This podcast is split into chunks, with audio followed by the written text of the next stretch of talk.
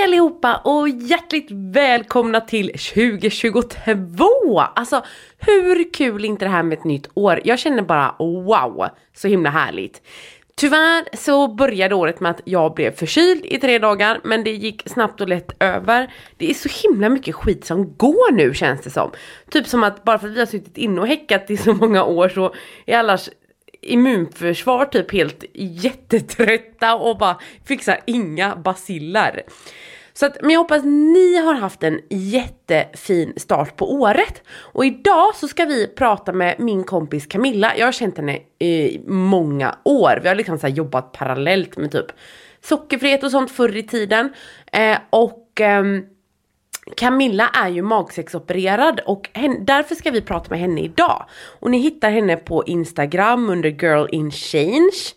Eh, och ehm, det är ju så att det är jättemånga som frågar mig om magsäcksoperationer och bara ja men eh, plus och minus och hit och dit och så. Och tyvärr är det så att med mitt jobb, jag har jobbat med överviktiga klienter i fem år att jag har en stadig tillströmning av klienter som är just magsäcksopererade och fortfarande tjocka och så känner man sig väldigt eh, misslyckad och dålig och det är fruktansvärt jobbigt att se. Och också tyvärr många som har fått jättejobbiga konsekvenser på grund av näringsbrister. Um, så att jag är ju lite tveksam till magsäcksoperationer. Men sen har jag ju sett på TV och så människor som eh, det har funkat bra för. Så att, men ja, man, jag är ju alltid det här vad jag själv ser och jag har lite för många kompisar som inte har fått de resultaten de utlovades och mår skitdåligt både fysiskt och psykiskt i sin operation. Och dessutom så känner jag flera stycken vars, ja, jag har ju kompisar vars mammor som är magsäcksopererade som har liksom utvecklat alkoholism efter sin operation och det här är också väldigt vanligt. Så det är jättetråkigt att man liksom inte pratar om detta på något sätt. Att man utlovas guld och gröna eh, skogar och sedan så kämpar kroppen ändå emot och man går ändå upp i vikt. Sedan vet man ju att de flesta går väl ner en aning i alla fall men inte så mycket som man tror eller utlovas. Så att jag tror verkligen fortfarande att det bästa sättet vi kan göra det är att jobba med vår hälsa på ett matfritt sätt. Alltså man implementerar hälsobeteenden som inte är kopplade till ens vikt. Alltså för så fort man börjar späka sig själv, det vill säga alltså förringa sig själv eh, att äta sig mätt eller att inte stilla sina smakpreferenser så kommer ju hell break loose och man kommer förr eller senare kaosa med maten och kanske hetsäta eller någonting. Så att jag tror att det bästa vi allihopa kan jobba med är att bli matfria liksom. Jag tror det är lösningen eh, för att komma ur den här liksom hamsterhjulet med eh, alla dieter, för det är ju dieterna som orsakar att vi blir kaos med maten. Och där har vi ju min kurs Matfri, alltså det går ju givetvis att plöja igenom så här 10 olika böcker inom intuitivt ätande och jobba med en coach och så vidare. Men det är extremt svårt att liksom lyckas att bli matfri på en, på en egen hand.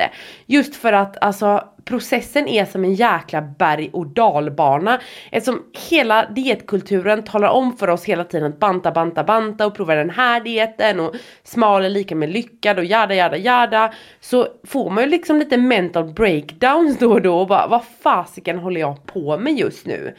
Och då är det så himla lätt att bara plocka upp där och börja en ny diet. När vi egentligen behöver rida igenom de här vågorna. Och för mig var det så att jag började gå en kurs och sedan så eh, behövde jag en coach och så vidare. Jag klarade inte av att bli matfri själv, det gick liksom inte.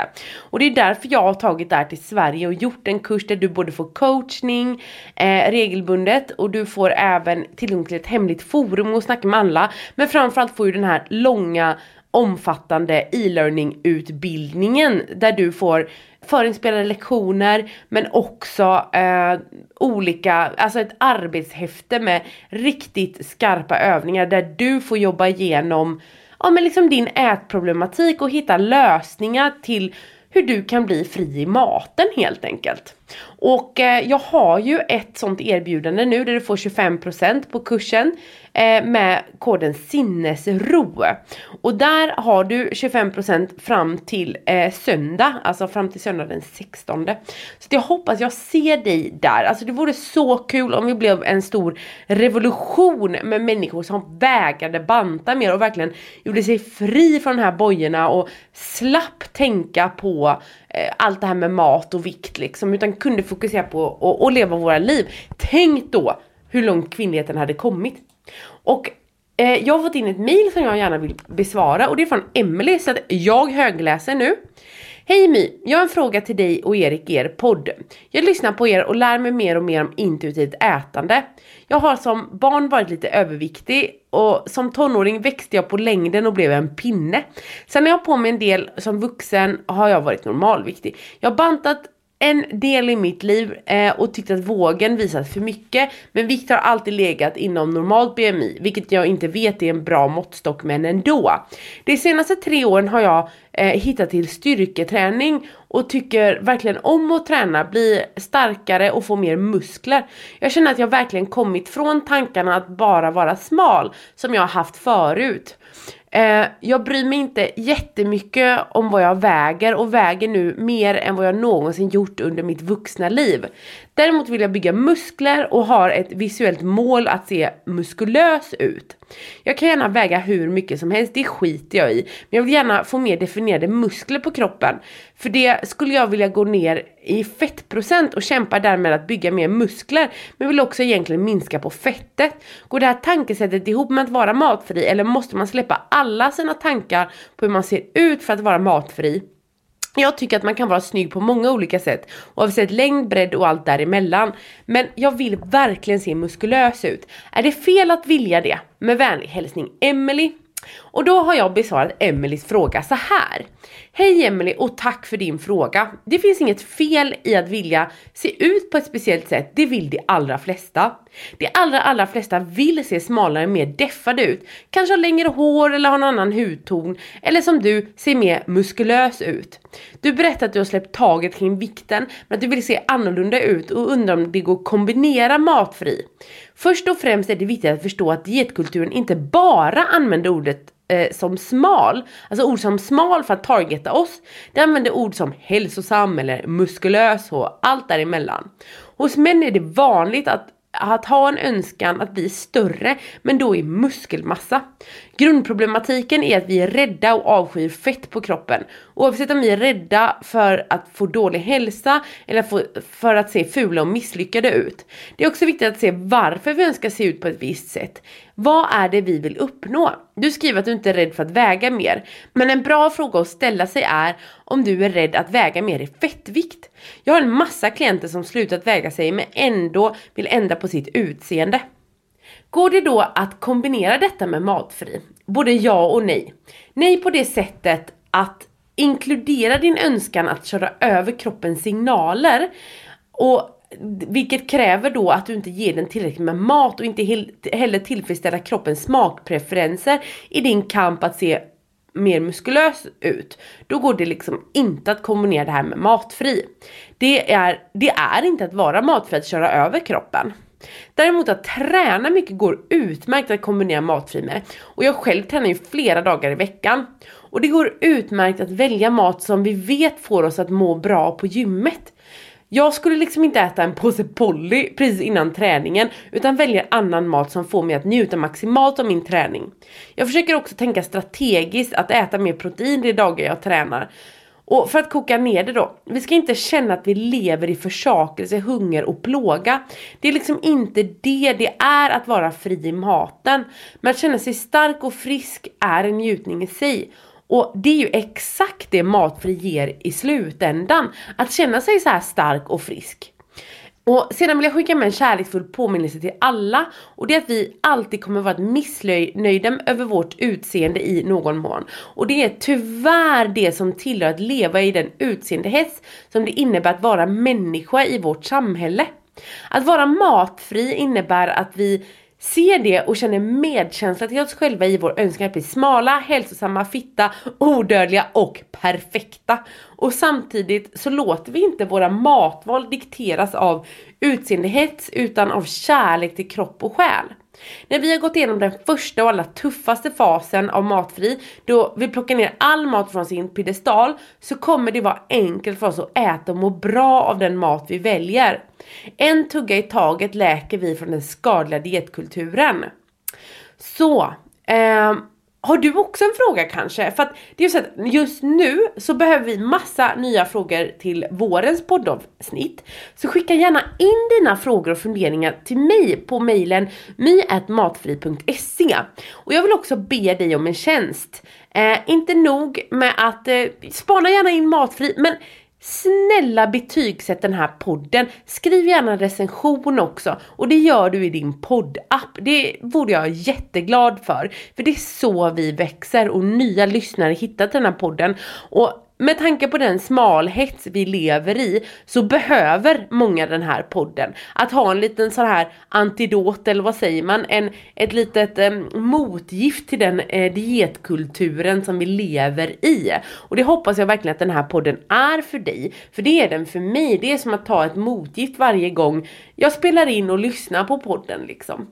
Så att jag hoppas att eh, du vill gå in och, och, och, vad ska man säga, bara rita den, ge ett litet betyg och om du orkar och hinner så får du även gärna skriva en liten recension. Jag vet att jag har fått många sådana här, åh ni använder liksom hela tiden och jag hör er, jag försöker arbeta bort mina liksom men det är jättesvårt så att jag hoppas att ni har lite överseende för det. Men vet du vad, nu ska jag sluta tjata och så kör vi igång!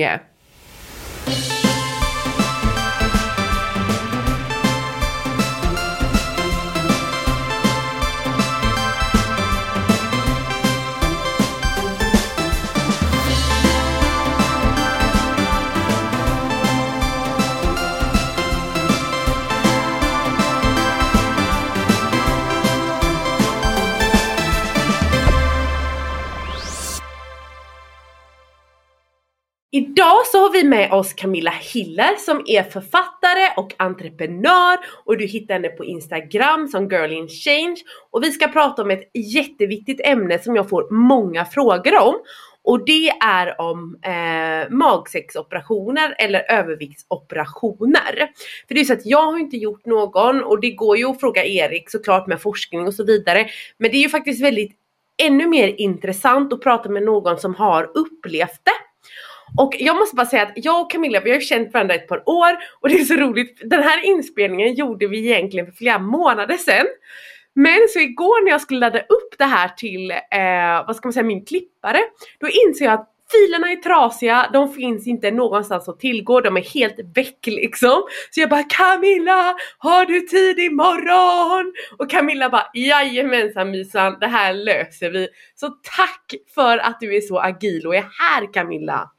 Ja, men tack för att jag får vara med. Det är fantastiskt att få vara med i just din podd. Jag är så himla glad och stolt över allt det arbete du gör och eh, framförallt riktningen som du har tagit. Nu är jag väldigt eh, tacksam över att du har gjort det för att eh, vi behöver verkligen titta på hur vi ser på oss själva, vårt ätande och hur fria eller fängslade vi är utav det. Och eh, jag är väldigt, väldigt eh, ja, men jag är stolt över allt det du har gjort eh, My, så att eh, jag är väldigt ärad att få vara med i din podd.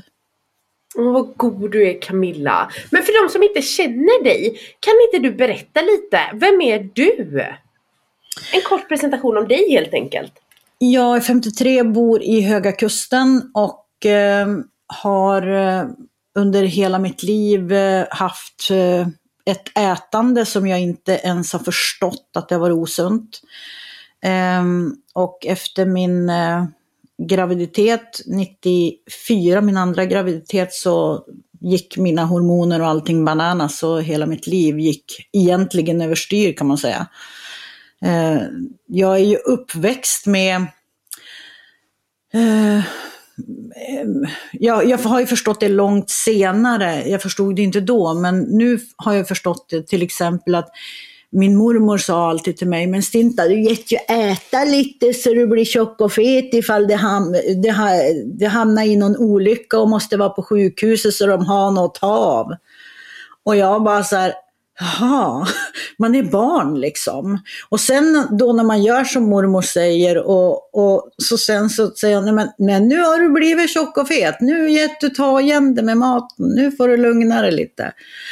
Så jag hade en ganska hysterisk eh, barndom när det gäller förhållandet till maten.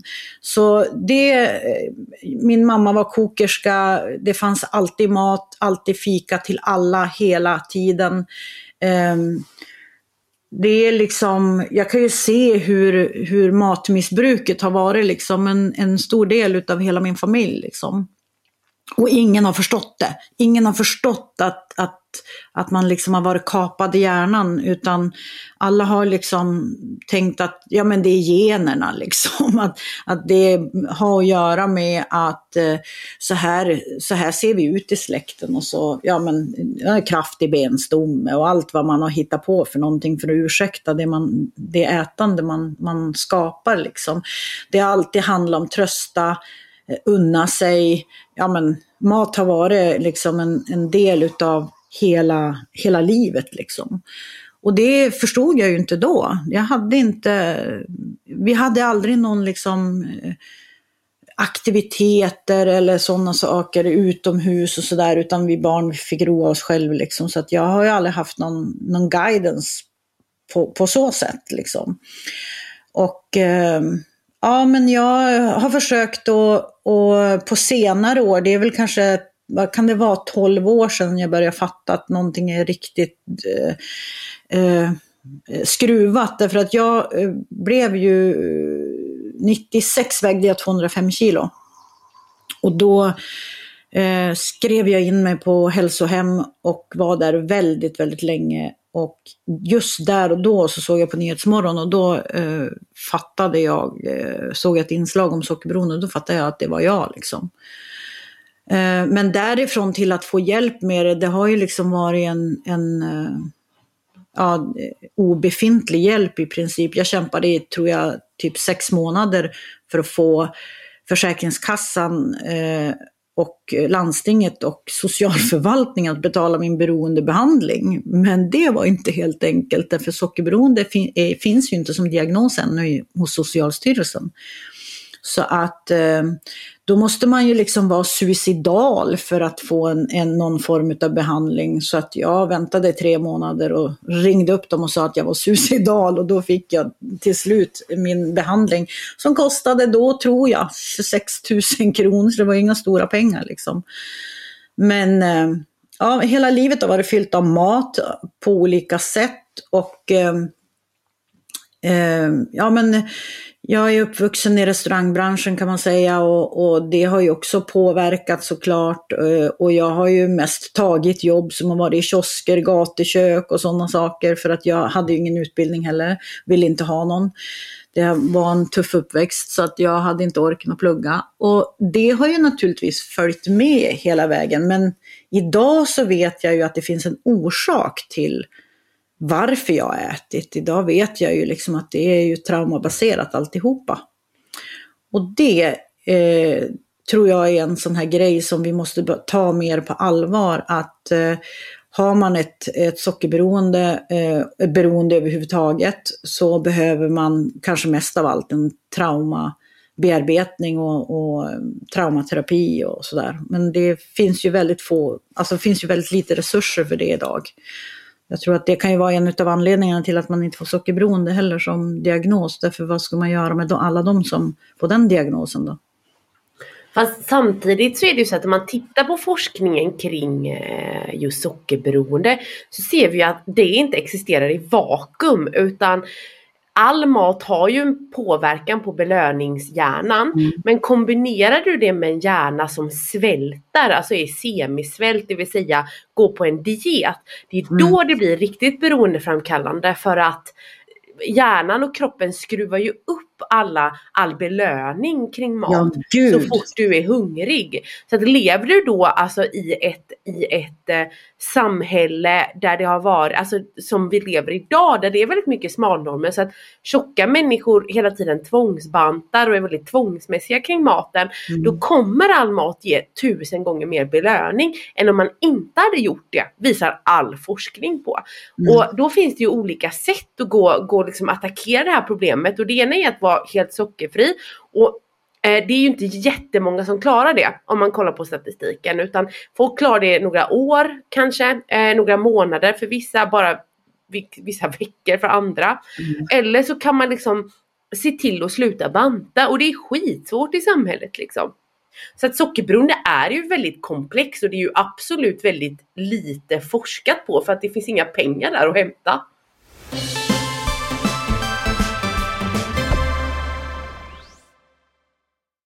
Camilla, om du tar det från början, kan inte du berätta lite för mig? Hade du, var du ett stort barn eller kom det liksom senare i livet? För du pratade lite om att det slog över efter du hade varit gravid. Nej, alltså jag var inte särskilt stor. Alltså jag har inte varit fet på det sättet utan eh, jag var lite större än de andra. Lite större, ja men du vet, eh, eh, både, jag var både lång och, och lite större men jag har ju liksom inte varit fet under min skolgång och sådär. Jag åkte ju skidor, eh, eh längdskidor och tränade och tävlade i det så att jag jag var ju väldigt rörlig under min uppväxt så det var inte det liksom utan det var själva liksom eh, ätbeteendet grundlades liksom, även fast jag åkte skidor så, så liksom hade jag ett vrickat ätbeteende tack vare att jag lärde mig ett vrickat ätbeteende. Liksom.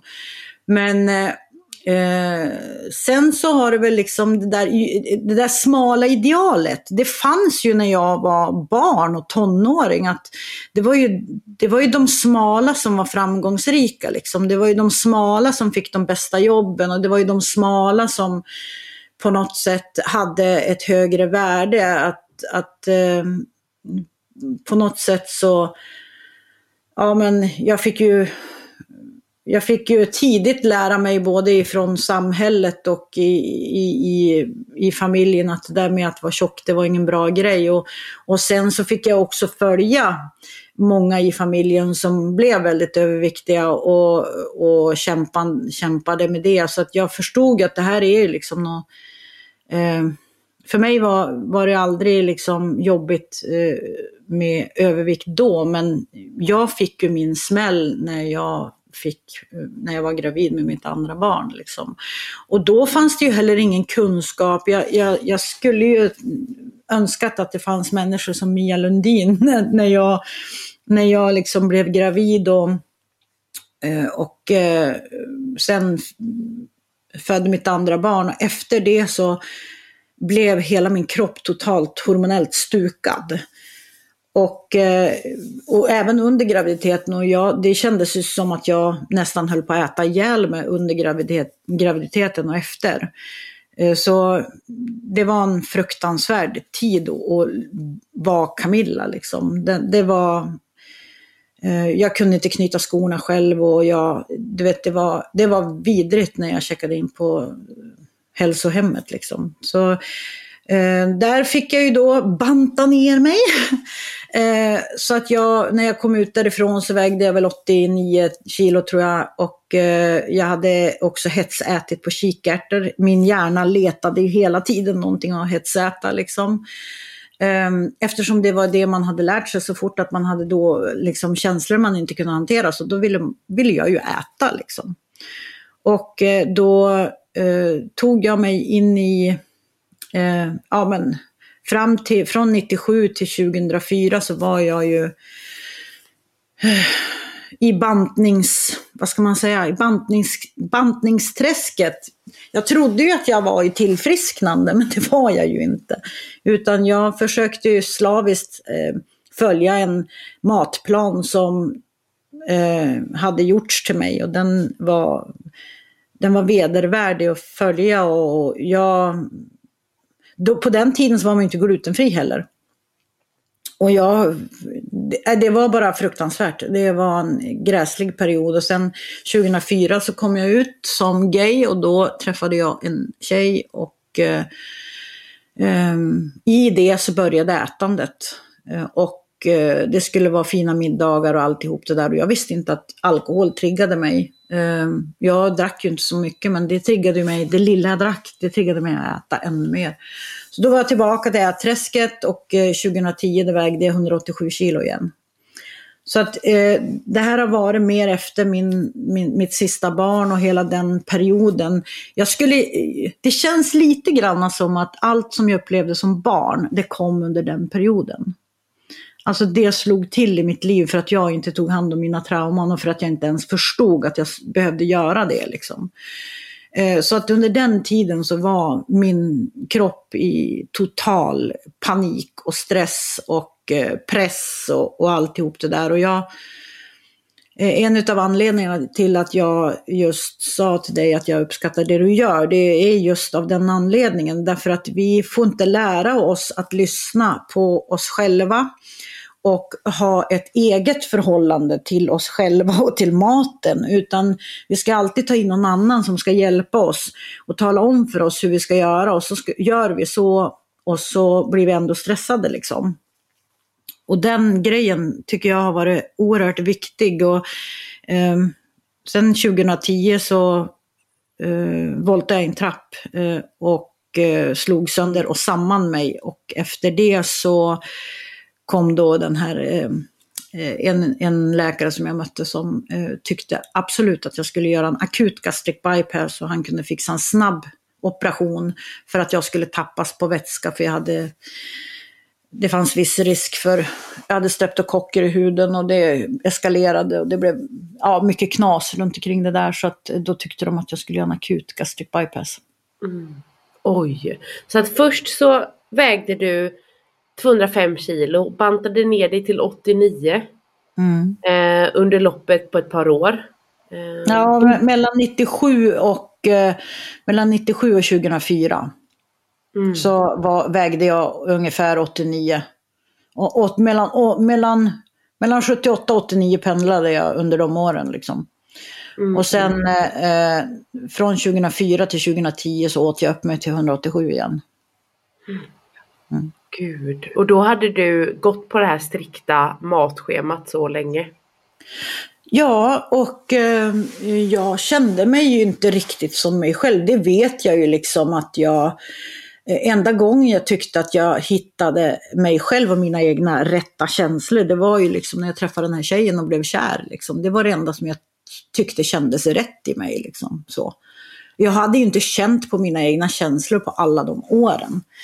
Därför att jag var så otroligt fokuserad på att tillfriskna från mitt sockerberoende. Men det var ju inget annat än en bantning. Liksom. Det fanns ju ingenting annat än en matplan som strikt skulle följas och jag skulle träna och liksom sådana saker. Så att, det är ju det är en sak att få en matplan, men det är en helt annan att försöka eh, få allting runt omkring det att fungera. Och jag, jag kommer ihåg att jag började gå på tolvstegsmöten eh, för eh, sockerberoende och jag fick sluta efter tre gånger därför att de åt kanelbullar på det där mötet, liksom, så att jag var alldeles förstörd jag höll ju på att rasera hela min matplan då, så jag, var ju, jag kunde inte hantera maten överhuvudtaget. Jag bara följde en plan slaviskt och eh, ja, var inlåst i mig själv kan man säga.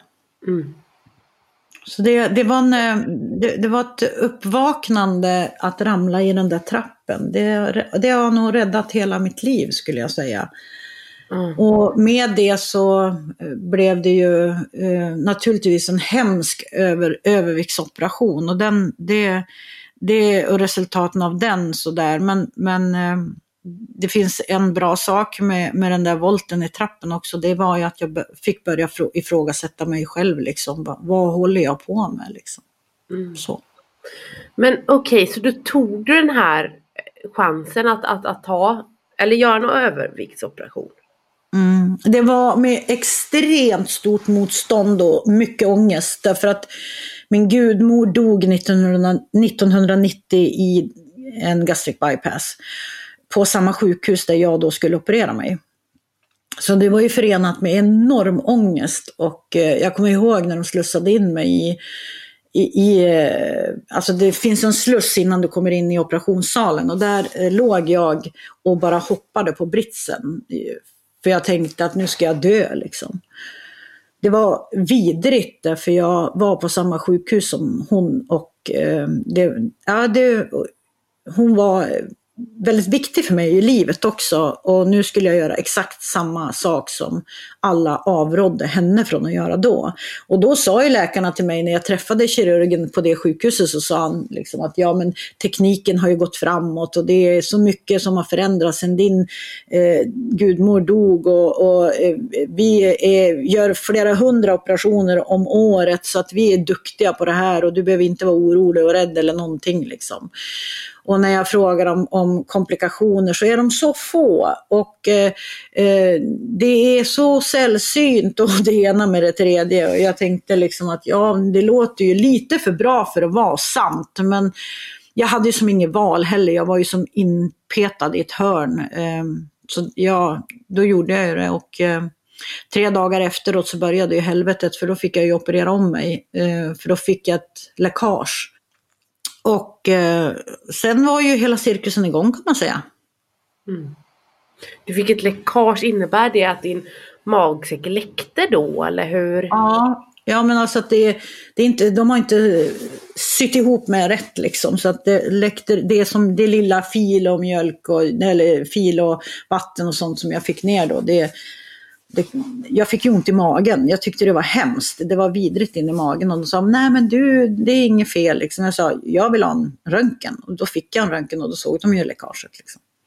Mm. Så att eh, är det någonting som jag har lärt mig under de här åren så är det att lära känna min kropp. Mm. Hur den pratar till mig och eh, ja, men sådana saker. Så, men den här operationen, det var inte slut med det där. För det är liksom, det där var ju starten på hundra helveten skulle man kunna säga. Mm. Så att eh, året efter, eh, när jag kom ut därifrån, det, det första som, som slog mig av den här operationen, det var eh, när jag kom ut från den här operationen efter läckaget. Så var det jätteläskigt därför att det kändes inte som de hade opererat mig i magen. Det kändes som de hade opererat mig i huvudet.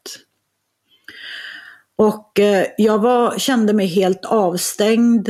Eh, eh, totalt avtrubbad och superledsen. Jag, eh, tårarna bara sprutade på mig i 12 dagar. Liksom. Jag fick ju ligga kvar på sjukhuset i 12 dagar. Och tårarna bara rann eh, ja, jag, jag, känner det nu när jag, när jag pratar om det, att det kommer tillbaka liksom.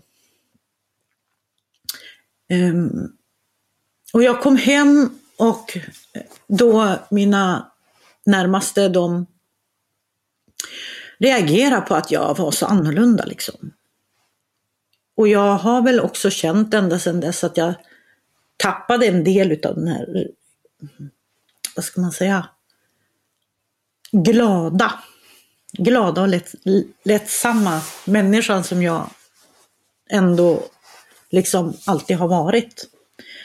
Ehm, jag eh, satte ju igång då med mitt nya liv och tänkte att jag får göra det bästa utav det jag har.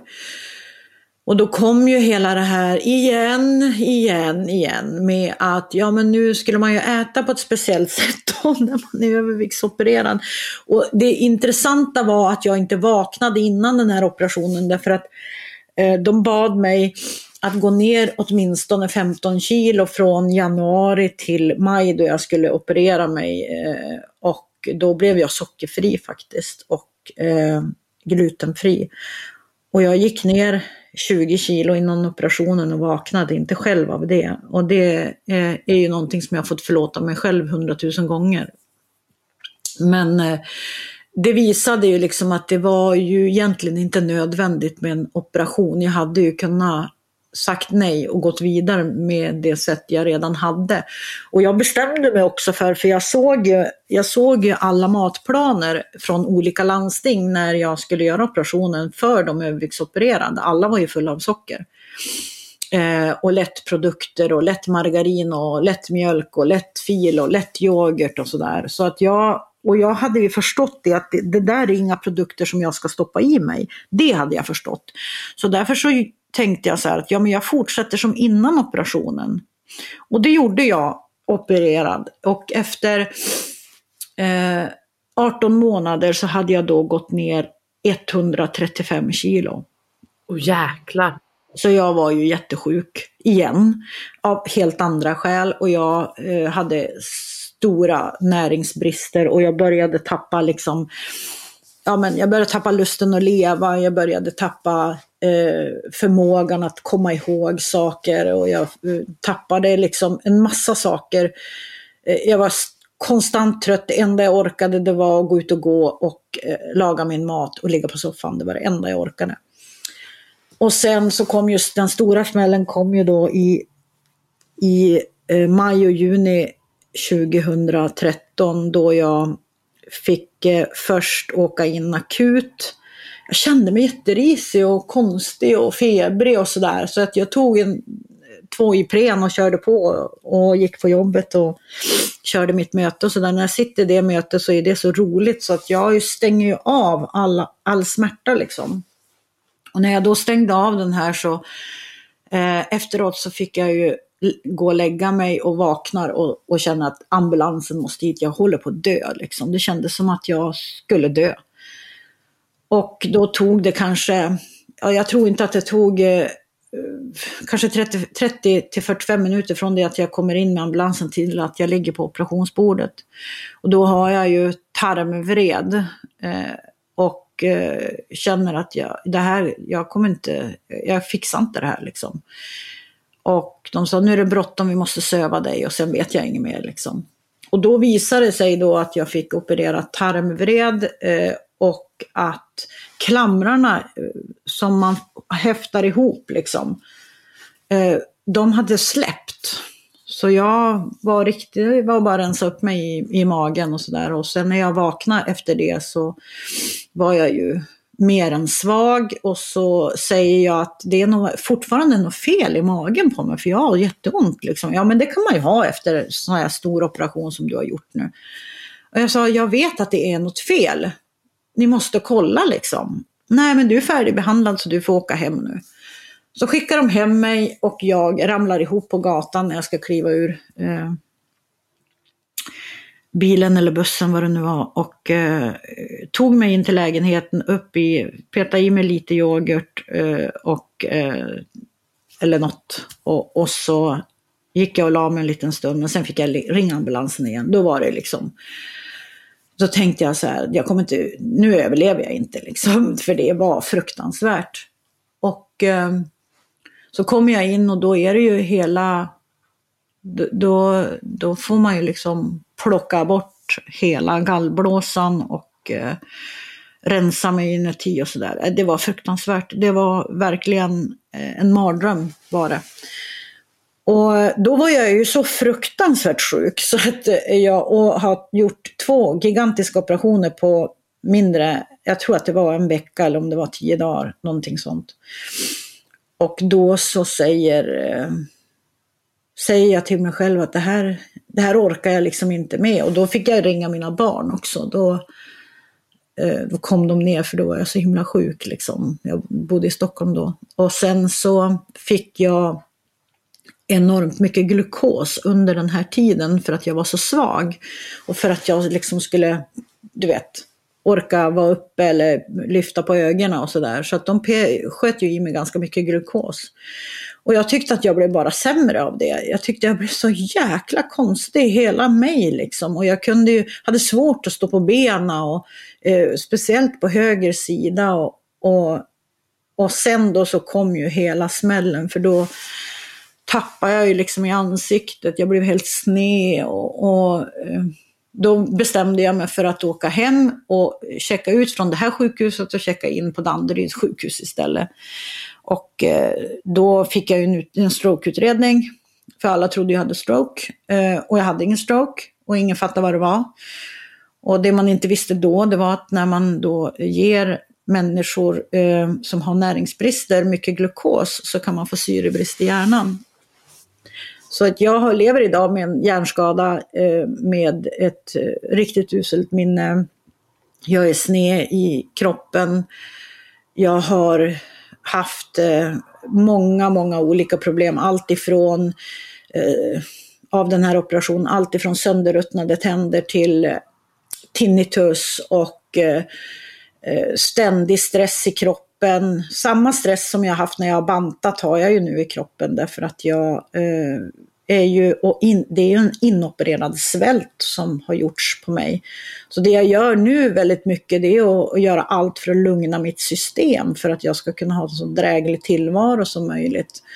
Och eh, jag har tack och lov fått hjälp av en, en läkare från, eh, näringsläkare från eh, Houston, Texas, Dr. Rakowski som har hjälpt mig med en stress reset för min kropp så att jag eh, har fått tillbaka energin. Jag kan faktiskt vara vaken på kvällen nu och det är jag väldigt tacksam för. Så att eh, det har varit en, under den här tiden så har jag fått reopererat mig, jag har haft en exploderad blindtarm och ja, men det är många olika saker som har följt i, i spåren av det här, omoperationer och tarmvred och jag har ju ständigt små tarmvred för att eh, mina tarmar fastnar ju i alla ärr som jag har inne i magen av alla operationer. Så att jag ville ju göra en återställning men nu har jag precis fått reda på att det inte går eftersom när de gjorde eh, min läckageoperation så tog de lite för mycket på matstrupe och sådär. Så att jag, skulle jag göra en, en eh, återställning idag så eh, finns det alldeles för stor risk att jag dör om jag gör den operationen. Så att jag har bestämt mig för att inte göra den. Mm, Camilla. Alltså jag bara sitter här och får hålla tillbaka tårarna jag också. Där är, och det är så många som... Alltså det, det är så fruktansvärt. Alltså jag har jobbat med att precis som du, jag har liksom jobbat i, i fem år med att coacha kvinnor, överviktiga kvinnor framförallt. Och det är så många som ser det här som sista utvägen liksom. Och mm. många som frågar mig om råd. Och det är så hemskt för att jag skulle uppskatta att ungefär 30-40% av mitt klientel är redan opererade kvinnor. Och de är, mår fruktansvärt dåligt och många har utvecklat alkoholism. Um, mm. Många har precis som du säger massa komplikationer och, och mår så konstigt och liksom tappat i livskvalitet och, och liksom är fortfarande tjocka liksom.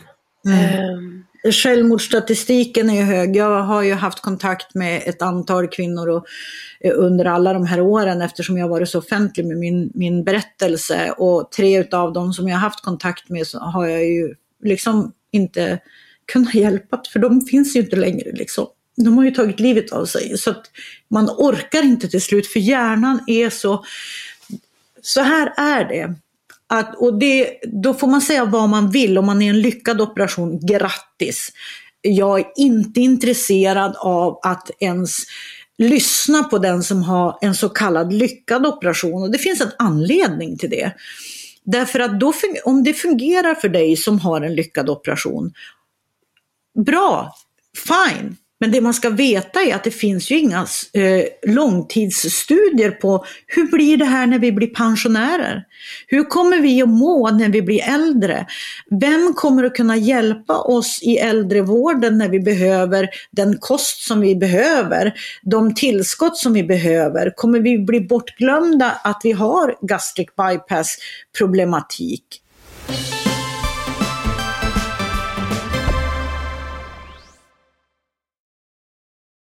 Jag tänker också en, en sån här grej eh, som eh, just eh, när du säger att du har jobbat med, med överviktiga kvinnor och de som är opererade nu är överviktiga. Och det finns ju en anledning till det. Det är ju näringsbrist i hjärnan på cellnivå först och främst. Eh, det är dessutom så att när vi gör den här operationen så opererar vi in stress. Och när vi opererar in stress, en stressad kropp, det finns ingenting man kan säga som eh, riskerar att få en att gå upp i vikt så himla mycket som en stressad kropp och dålig sömn. Och när man får en stressad kropp så börjar man sova dåligt och när man börjar sova dåligt så får man ångest. Och när man får ångest så blir man deprimerad och så är karusellen igång. Och jag skulle säga att Ja men om du har opererat dig för tre år sedan eller fem år sedan eller så och allt är frid och fröjd för dig, tycker du? Ja men lite skit får jag väl ta. Till exempel att jag kanske har dumpar och magkramp och lite sådana saker. Det är ju ett jättebra sätt att resonera men det viktigaste är oavsett vart du är i läget att att du är opererad och hur du, hur du än mår så är det viktigaste att lära sig det mesta om kroppen så att du själv kan klura ut saker och hjälpa dig själv den dagen du får problem. För sjukvården har ingen hjälp att ge dig. De har opererat dig på svält och det är det de är intresserade av. Det som är intressant Eh, det var när jag var till kirurgen nu för att eh, se om jag kunde få en återställning. Då säger han så här till mig, ja men för oss är du en lyckad operation. Va, sa jag. Vadå lyckad? Ja men du, har, du vägde så här mycket och du har gått ner alltihop det här och du har hållit vikten. Det är en lyckad operation för oss. Vi bryr oss inte om din livskvalitet. Det är bara, vi går bara på kilorna och man baxnar ju när en kirurg säger de sakerna därför att för dem är det här bara statistik, det är inte hur jag mår. De skiter ju i det. Ja, det är synd att du mår så dåligt men vi kan ingenting göra åt det. Och det är någonting eh, som man inte tror när man får de här auktoriteterna som ska hjälpa en att nu är sista utvägen, det kommer bli jättebra för dig och man har jättehöga förväntningar dessutom. Och då är man definitivt inne för att bli riktigt jäkla besviken. För det här är inte livskvalitet, det kan jag lova. Jag har nu, eh, jag blev skadad 2013. Och, och 2013 och 2014 kunde jag inte prata. Jag satt i rullstol. Jag kom upp på kryckor till slut och har fått lära mig gå igen ordentligt. Jag har fått eh, göra talträning varje dag. Jag gör det fortfarande för att inte tappa bort mig själv, för att jag vill ta hand om mig själv. Jag eh, kan aldrig stressa. Eh, min hjärna är så eh, förstörd så att jag har jättesvårt att vara på stora sammankomster. Jag blir, det är som att bli bakfull dagen efter om jag äter middag med åtta personer. Liksom. Jag fungerar inte dagen efter. Så det, de handikapp som kommer med en, en överviktsoperation, det är ju det är inte värt det. Det är, det är fucking inte värt det. Jag bara säger det. Och det, för mig är det också så här att det här handlar ju inte bara om om att jag ska äta mindre. Det här, alltså man opereras ju då så man ska kunna äta mindre. Det här handlar ju liksom om att man fortfarande när man äter mindre kan äta en massa skit. Och det jag också ser är ju, jag har sett allt ifrån eh, överviktsopererade som mixar pizzan de har varit och köpt för att få ner den. Liksom. Eh, till eh, innan, när man vill operera sig, ja man ser till att gå upp lite till så man får operationen. Och det är också, då får man ju också börja fundera, vad, har jag för, vad, vad är det jag håller på med? Liksom? Vad håller jag på med om jag tänker på det sättet? Hur frisk är jag i själen när jag tänker att jag måste gå upp 25 kilo så jag får operationen? Hur frisk är jag i själen då? Vad är det jag inte unnar mig själv att må? Vad är det jag vill dölja? Vad är det som egentligen är orsaken till att jag vill äta? Så att jag tänker att eh, det är inte värt det någonstans. Även om man är frisk i tre fyra år så kommer problemen och idag så får jag massor med meddelanden på Messenger och jag, eh, samma sak hela tiden. Ja, mitt minne har blivit så dåligt. jag eh, mina tänder vittrar sönder, jag kan inte sova, jag känner mig som kolsyra inuti, jag är stressad fast jag inte gör särskilt mycket. Jag, alltså det, jag har ångest, jag vill inte leva. Alltså ni kan inte ana, du kan inte ana mig hur många helveten som landar i min inkorg. Precis samma helveten som jag har haft. Liksom. Så, och jag förstår ju att de vänder sig till mig för ingen annan begriper ju. Nej att göra en överviktsoperation är till slut dead end. Därför att du kommer aldrig att få hjälp av svensk sjukvård annat än den akuta grejen. Allt det du har problem med, det finns ingen lösning på liksom. Och sen är det, jag har fått lära mig allt om näring, eh, kosttillskott, eh, ehm, och också eh, hur jag har lyssnat på andra som tyckte att de har haft lösningen på det här med kosttillskott och hur man ska göra och vad, hur, bantningsmetoder och allt möjligt sånt. Och, eh, sådana som säger sig ha varit eh, överviktsopererade, ja, men, som, som säger att de har lång erfarenhet och att de kan det här. Alltså det, man måste förstå att allt funkar inte, eh, samma grej funkar inte på alla kroppar och man måste ta sig själv på allvar. Eh, och vara väldigt kärleksfull och snäll med sig själv för att det, det går inte att hålla sig hyggligt frisk med en överviktsoperation i bagaget om man inte är det. För att stressen är det som får oss att gå upp i vikt. Och eftersom vi har en inopererad stress så kommer då viktuppgången som ett brev på posten. Och det är det ingen som berättar för oss innan vi gör operationen. Mm. Att vi får en stressad biokemi. För de som opererar oss, de är inga näringsterapeuter. De är inte näringsspecialister och näringsläkare, de är faktiskt kirurger.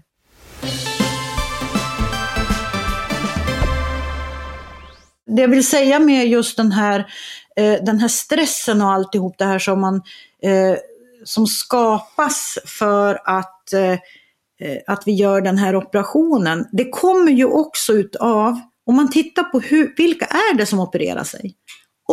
80% ungefär är kvinnor. Och då kan man ju också fråga sig, varför är det så? Jo, därför att vi måste leva enligt ett jäkla ideal. Och det här idealet talar om att du är snygg, smart, sexig och jättebra om du är smal. Du får inte vara, ja men vi kanske kan godkänna om du är lite, lite mullig, men om du blir överviktig så då, då är du en andra klassens medborgare. Och så är det verkligen. Och, och uh, jag har haft så många smala som, som har sagt till mig, ja men så är det ju inte, det är ju bara ditt påhitt. Och då, då sa jag så här, ja men varför är det då så att de, eh, de som vill ta reda på, smala människor som vill ta reda på det här, som klär ut sig i någon sån här fet kostym eh, och lägger på sig en massa kilo fast de inte har det, går ut och filmar och så blir de illa behandlade. Varför är det så att de aldrig blir bra behandlade då när de gör det? Det är fruktansvärd stigma runt omkring det här såklart. Och eh, framförallt att vi inte är hälsosamma och så vidare.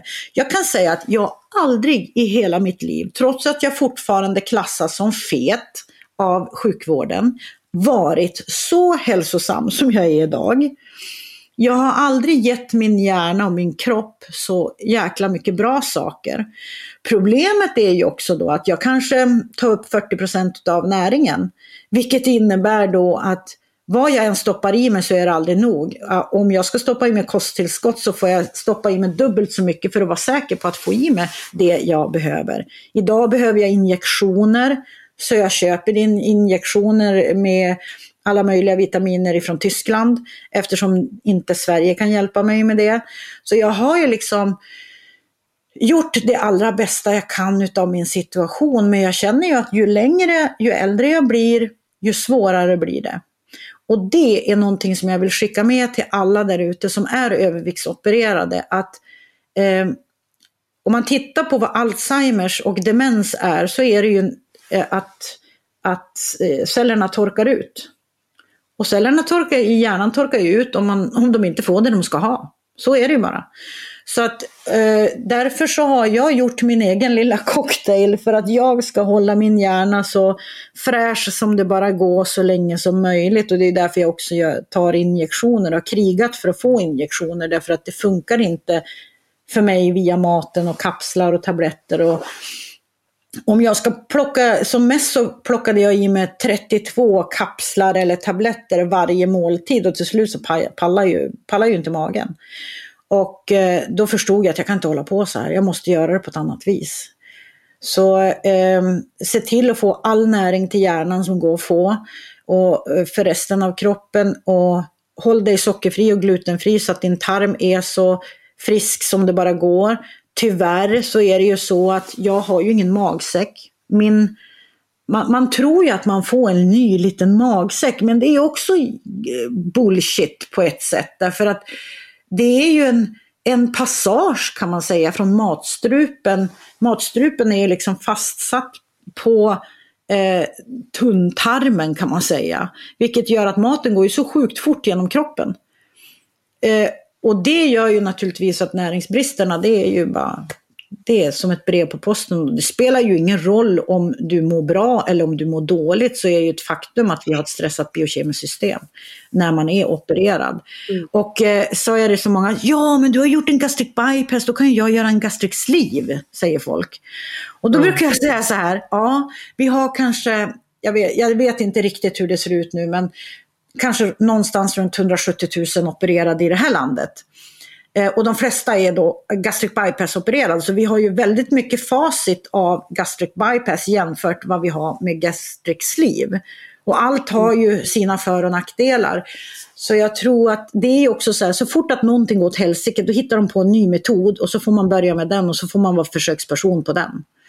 Så mm. det är liksom det här att det, eh, man drar tillbaka den ena metoden för att den är dålig, hittar på en ny och sen drar man tillbaka den om den blir dålig. Man, man kanske inte vet allt om det man håller på med egentligen. Men, och det är ju det är inte, det är inte helt enkelt det här. Den här operationen tar 45 minuter i, och görs med på ett väldigt eh, skonsamt sätt. Du får inte stora ärr på magen och så vidare. Men, men det, är, eh, det går snabbt men det är det går snabbt att förstöra livet, så är det. Mm. Och jag tänker på alla de som kommer till mig och bara är fyllda med skam och bara Ja, jag är tjock ändå och känner sig så misslyckade. Och det är så hemskt att möta det, att man tänker att men det här är sista utvägen och inte ens det hjälper. Så att jag tror verkligen att, eller jag vet att det bästa vi kan göra, självklart ska man göra en operation om det är det man vill, men det är viktigt att lyssna på historier som Camillas för att jag tänker att eh, det bästa vi kan göra är att jobba på dietkulturen, självkänslan och hitta tillbaka till vår inre förmåga och, och, och äta liksom. Och försöka ta avstånd till allt det där och det är inte lätt. För det är sån vikthets där ute. För går du till, alltså det är inte bara samhället som är vikthetsat utan går du till doktorn och du har högt blodtryck, ja men då är det för att du är fet. Medan hade du varit smal, ja men då är det för att du är stressad. Eller har du mm. dåliga knän, då är det för att du är fet. Men är du smal så har du artros. Eh, och så vidare och så vidare. Alltså hela tiden, allting du än ber om hjälp om är alltid att det handlar om din vikt liksom. Ja, och jag tror det, det vi behöver komma ihåg i alltihop det här också, det är jag menar, eh, kostdoktorn kom ju med boken Matrevolutionen. Men om vi ska göra en riktig matrevolution så måste vi titta på vad fasen håller vi på med? Alltså vad gör vi och hur förhåller vi oss till maten? Inte bara det vi stoppar i, det, i oss liksom. Men jag tror jag tror också att grundförutsättningen för, för alla överviktsopererade att eh, kunna klara sig hyggligt, det är att vara inflammationsfri. Därför att det, det liksom ställer till så himla mycket saker i kroppen när man får inflammation. Och, eh, det kan jag säga att eh, det är inte att rekommendera. Så att jag har ju eh, tänkt bara liksom att jag behöver leva sockerfritt och glutenfritt för då är inte jag i så stor fara och då är mitt immunförsvar bra om, jag, om det skulle hända mig någonting. Så det har ju mer handlat om att hur håller jag mig så frisk som det bara går. Och just den här grejen i att, att du opererar in det här stressade systemet, alltså, alltså eh, via en överviktsoperation. Det tror jag, eh, jag tror inte att någon Alltså vi har ju för dålig kunskap om hur kroppen faktiskt fungerar. Och det är ju ingen som berättar det för oss när vi ska göra en operation heller. Att det biokemiska systemet, det eh, stress, eh, blir stressat när man, man gör den här operationen för man får inte den näring man ska ha. Men sen finns det en annan sak som har haft väldigt stor impact på, på, på mig att förstå och det är vagusnerven. Därför vag, jag visste inte ens att jag hade en vagusnerv när jag opererade mig. Men jag har ju kommit att förstå att när man gör en överviktsoperation så skär man ju, och jag har ju gjort jättemånga operationer in i magen. Så jag har ju definitivt en sönderskuren vagusnerv. Och det har jag också kopplat till att jag kände mig som jag kände mig eh, när jag kom ur den läckageoperationen. Att det kändes som om de hade opererat i huvudet. Jag är helt säker på att det var en, min vagusnerv som snittades på något sätt. Och det här är också, vad behöver jag vagusnerven till? Jag tänker inte gå in på det här. Googla vagusnerven så förstår du att när du skär i magen så kommer det här att bli ett problem. Det här i sin tur ger också problem med lymfan. Och lymfan ge, kan då istället eskalera och bli ett lipödem. Och då är du ju också stor. Då har du ju också ett, ett lymfsystem som inte kan rensa ut skiten och så eh, växer kroppen på grund utav det och inte på grund utav det du äter utan på grund utav att du har en lymfa som är helt trasig. Liksom. Så jag har ju också eh, fått eh, ta den smällen att bli diagnostiserad med ett lipödem. Och där kan ju inte heller eh, landstinget hjälpa till med någonting utan vill jag hjälpa mig själv måste jag betala allt själv. Så det, så är det med, med det mesta som rör kvinnohälsa eh, på djupet. Att vi kan inte få den hjälpen i sjukvården och därför behöver vi lära oss att vara kärleksfulla mot oss själva, lyssna på oss själva och leta vår egen lösning. Och lita på Eh, det. Få lite vägledning av andra och, och, och, låta det gå i ens egen torktumlare lite och fundera på, känns det här bra för mig? Istället för att blint bara lyssna på någon annan. Fundera över vad behöver jag göra och testa.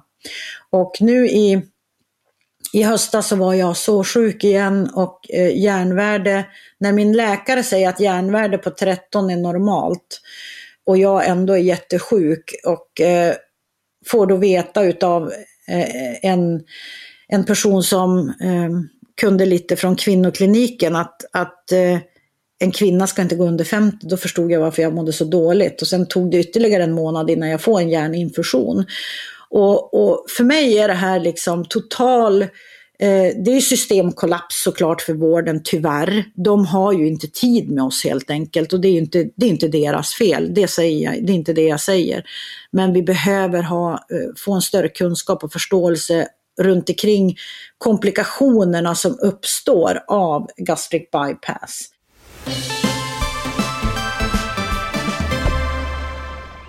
Tack så mycket Camilla. Tack att du berättade berättar din historia här. Så himla himla viktigt. Och jag är så himla glad att du har varit här idag och du har bjudit på både kämpaglädje men också en hel del tårar. Och eh, jag vill bara uppmana alla att eh, följ Camilla och följ hennes resa och hennes kamp och spana in hennes företag. Ni hittar henne på Girl in Change på eh, Instagram och sen så har väl du också en webbsida? Ja, eh, jag, har, eh, jag, jag, bestämde mig för att göra någonting bättre än livsmedelsindustrin så jag har skapat en eh, lite sockerfria produkter eh, till eh, de som eh, vill äta sockerfritt.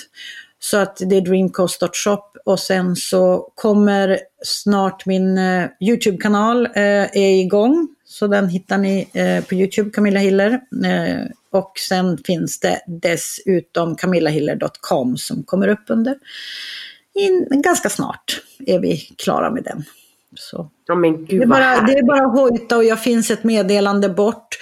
Jag eh, har, eh, det finns mycket man faktiskt kan göra också som är ganska enkelt och eh, jag har ju fått ändra mig ifrån att äta så himla mycket kosttillskott till att äta rätt och lite färre. Och det eh, kan jag oftast hjälpa människor med eh, att eh, få en drägligare tillvaro. Och jag säger bara det, spara på hjärncellerna. Det är så viktigt att spara på hjärncellerna och det har jag ju fått göra eftersom jag har en hjärnskada idag. Så har jag fått göra det och jag, jag försöker hjälpa andra med det. Mm. Tack Camilla! Och för dig som är inspirerad av detta så skriv gärna, glöm inte att betygsätta podden och dela gärna det här avsnittet i dina sociala kanaler eller till en vän eller så som funderar på att göra en gastric bypass. Och kika gärna in eh, på matfri.se, använd koden sinnesro för 25% rabatt för att hitta matfrihet. Så hörs vi igen nästa vecka. Puss och kram!